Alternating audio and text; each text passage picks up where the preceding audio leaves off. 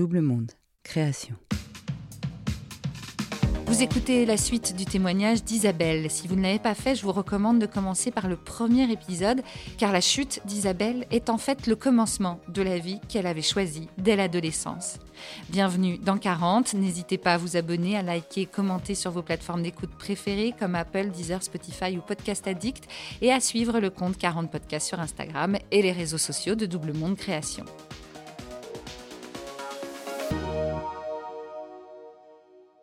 Je suis Isabelle, j'ai 55 ans et je suis en train de commencer une nouvelle vie suite à un burn-out assez important qui rejoint les aspirations de l'adolescente que j'étais il y a pas mal de temps.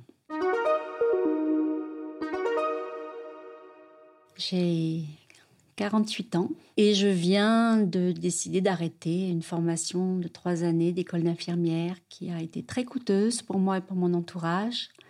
La première chose, c'est vraiment le soulagement immense.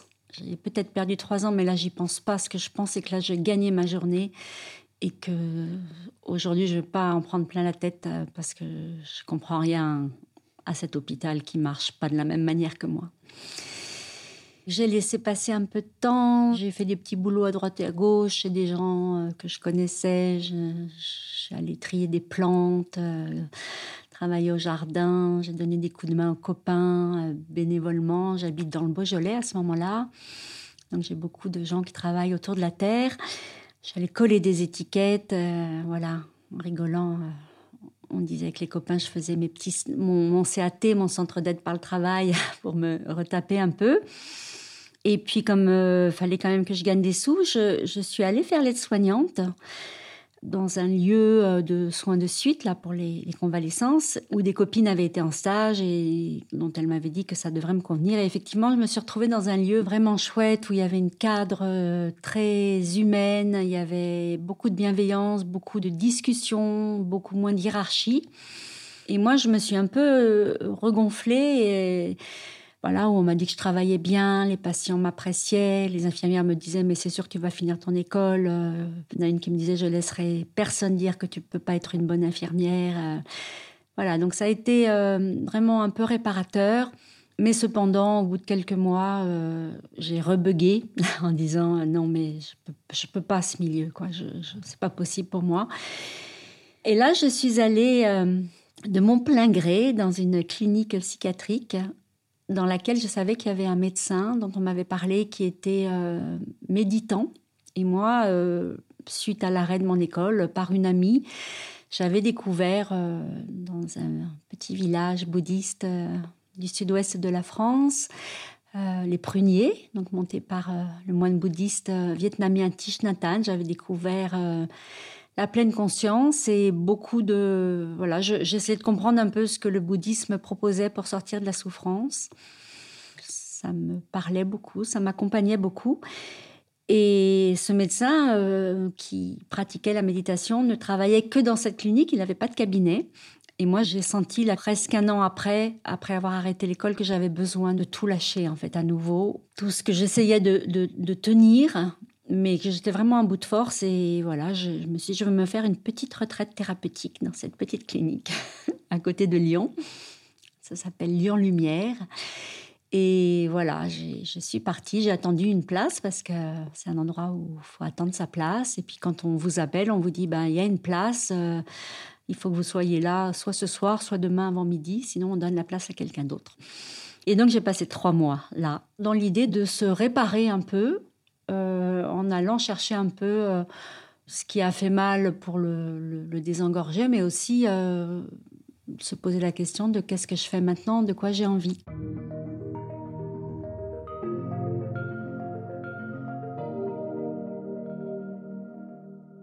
Je suis retournée vivre à Lyon alors que je vivais dans le Beaujolais pour être plus près de mes fils qui vivaient avec leur père.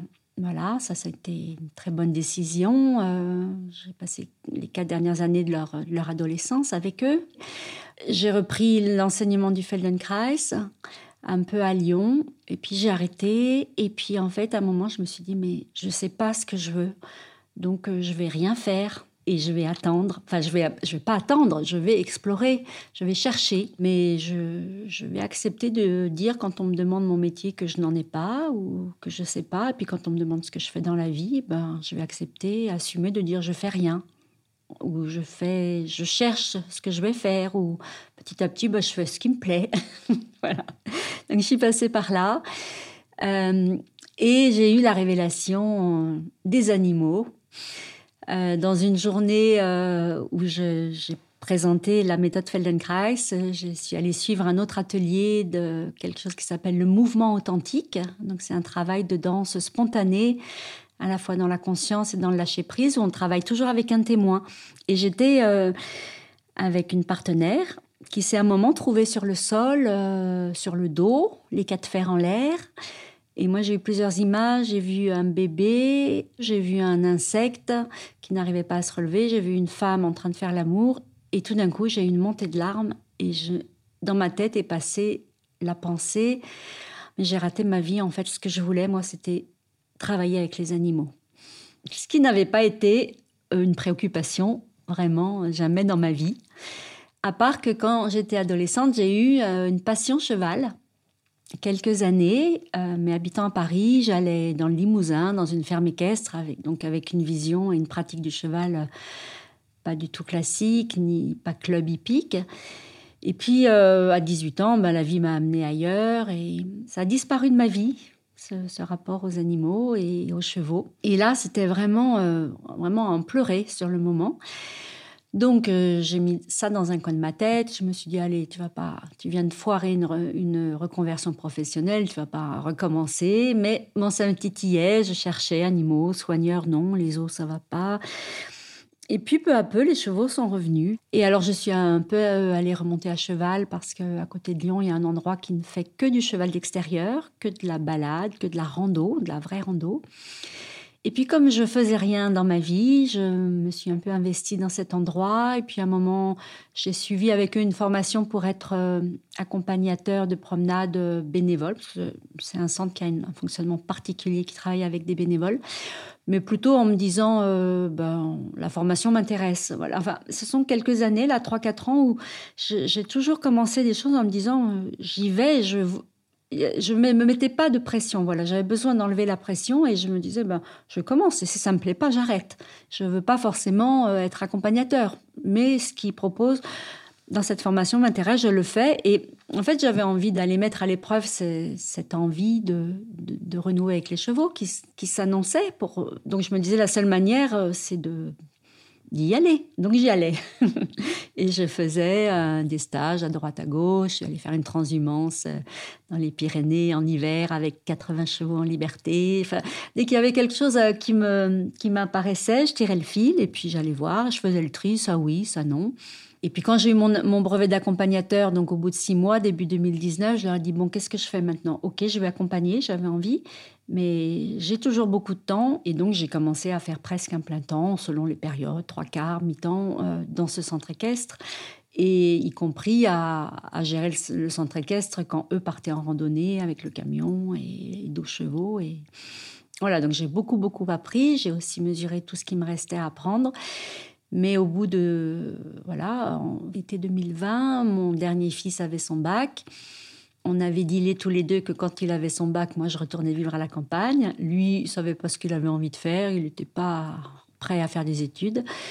Donc euh, voilà, on a, on a négocié ensemble qu'on qu lâchait notre appartement lyonnais. Et moi, j'avais qu'une envie, c'est de retourner vivre dans la nature. Et je cherchais un endroit pour me poser. Donc j'ai encore passé une année euh, à chercher. J'avais plutôt envie de me greffer sur un projet, un collectif. Et en fait, ça se faisait pas. Et j'ai eu cette envie qui a mûri pendant pas mal de temps de vivre en yourte. Donc, euh, quand je faisais la liste un peu de mes priorités, c'était euh, vivre en yourte, euh, dans une idée de décroissance, en tout cas de consommer moins, d'avoir besoin de moins, d'être au plus proche de la nature et de monter mon propre projet avec les chevaux.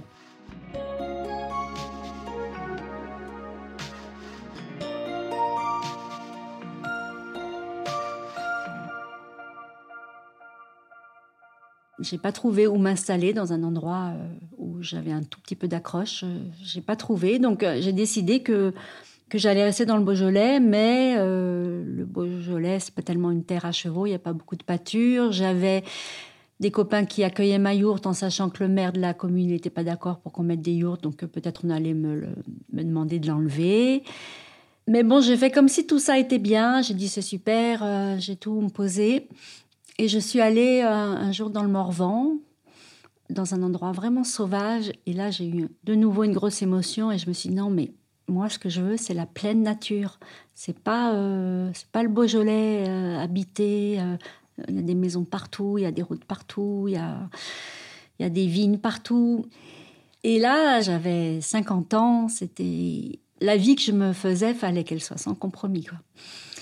Et j'avais une connaissance euh, voilà, qui vivait en Haute-Loire, à mi-temps. C'était un ami d'amis, je ne le connaissais pas très bien. Et ça faisait un petit moment qu'en rigolant, on me disait Oh là là, mais chez moi, il y a de la place pour mettre euh, une yourte, les chevaux, il y a de l'herbe partout. Et voilà. Et c'est trouvé que je suis allée l'aider à organiser une tournée de, de spectacles, de cinéma, où il y avait des ânes, donc je me suis occupée des ânes, et puis il y avait euh, des constructeurs de yourtes à 12 km, et puis j'ai visité les yourtes, et puis j'ai commandé ma yourte, puis j'ai dit, bon, on va l'emmener dans le Beaujolais. Et puis, 15 jours après, quand j'ai amené les arts, hein, les chèques d'art, j'ai dit, bah, je crois qu'on va la mettre à Bigorre, en fait.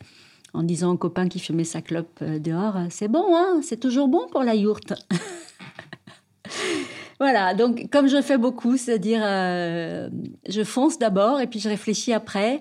En même temps, j'aurais eu tout à fait le temps de faire marche arrière, mais voilà, j'étais partie là-dedans. J'ai eu des grandes angoisses en me disant mais ah, je quitte tous les gens que j'aime, c'est l'inconnu total. J'ai ce copain qui est à, peine encore un copain, qui est une connaissance. Euh, je vais dans la Haute-Loire, donc euh, pas très loin du Puy.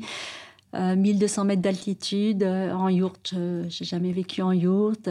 j'ai mes deux chevaux. J'ai jamais géré toute seule des chevaux j'y vais. Et donc maintenant, ça fait un an et demi. Donc, je suis arrivée en, été 2021. Euh, ben, la première année a été difficile.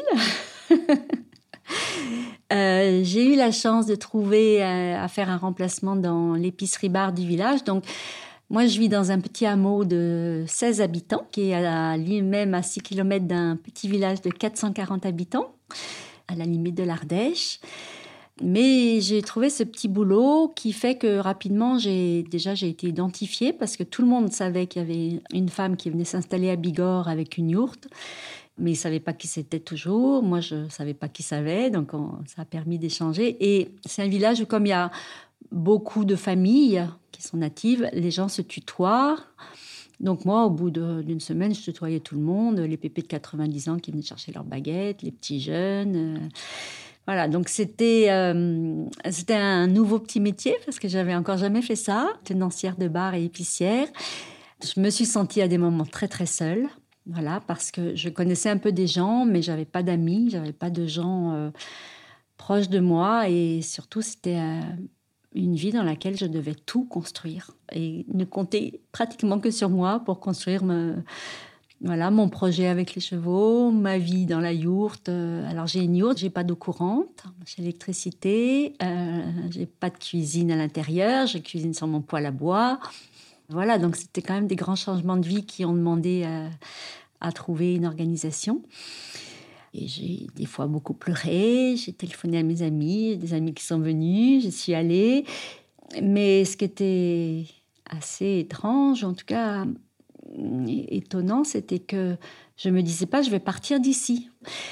Mais euh, mon intuition qu'il y avait quelque chose pour moi là-bas, elle était juste et elle a, elle a perduré. Bon, je me suis aussi beaucoup bougée hein, pour rencontrer des gens, pour des initiatives ou des démarches qui, qui me ressemblaient. J'ai aussi beaucoup fait d'efforts pour aller vers les locaux, les paysans du coin. Je suis devenue très amie avec un paysan qui a 76 ans, euh, qui m'a trouvé sympathique et puis euh, qui m'a beaucoup soutenue, aidé quand j'avais pas d'eau pour mes chevaux, euh, qui m'a donné du foin. J'ai trouvé un endroit pour mettre mes chevaux quand l'hiver a été très dur. Voilà, donc j'ai construit petit à petit cette vie qui euh, est en train de devenir vraiment très agréable, très riche. Et puis à côté de ça, suis aussi investie dans un tiers-lieu du petit bourg d'à côté où il y a ben, des choses que je connais mieux, des, activités culturelles, des débats, un café associatif. Voilà, je vais faire de la musique au puits une fois par semaine ou une fois par semaine, je, je m'habille en habit de ville. donc j'ai trouvé un équilibre par rapport à ça. Et puis euh, je donne des cours de Feldenkrais là-bas. Je... me suis rendu compte que je retournais vers, les, vers ce qui me tenait très à cœur quand j'étais adolescente. Il y a un rapport euh, à la matière, aux éléments. Et je suis en train de revenir à ça. Enfin, je, suis dedans. Maintenant, je dis en rigolant que cette école d'infirmière, ça a été une grande entreprise de démolition pour... Euh, démolir euh, ces constructions qui n'avaient plus lieu d'être en fait. Je pouvais aller vers euh, qui j'étais profondément et dans cet équilibre entre je me mets un peu en retrait de ce monde qui pour moi est quand même un monde de fous. En même temps, j'ai pas envie de m'en couper complètement, mais j'ai besoin d'être dans les éléments, j'ai besoin d'être dans la matière. J'ai le rapport aux chevaux, c'est quelque chose d'absolument extraordinaire qui m'a beaucoup reconstruite aussi. Avec les chevaux, on n'a pas de masque, on ne peut pas tricher. Si on n'est pas là, euh, ça marche pas. Euh, je me sens à ma place. Je sais que quand je m'y sentirai plus, je ferai autre chose. En tout cas, je continue de chercher, je continue d'être dans le mouvement. Et je me dis que peut-être cette école d'infirmière et ce très gros burn-out, c'était euh, un peu violemment cette nécessité d'enlever les, épaisseurs, les couches, les cuirasses, les carapaces, pour aller à ce que je suis profondément et véritablement. Et c'est là que je me sens aujourd'hui.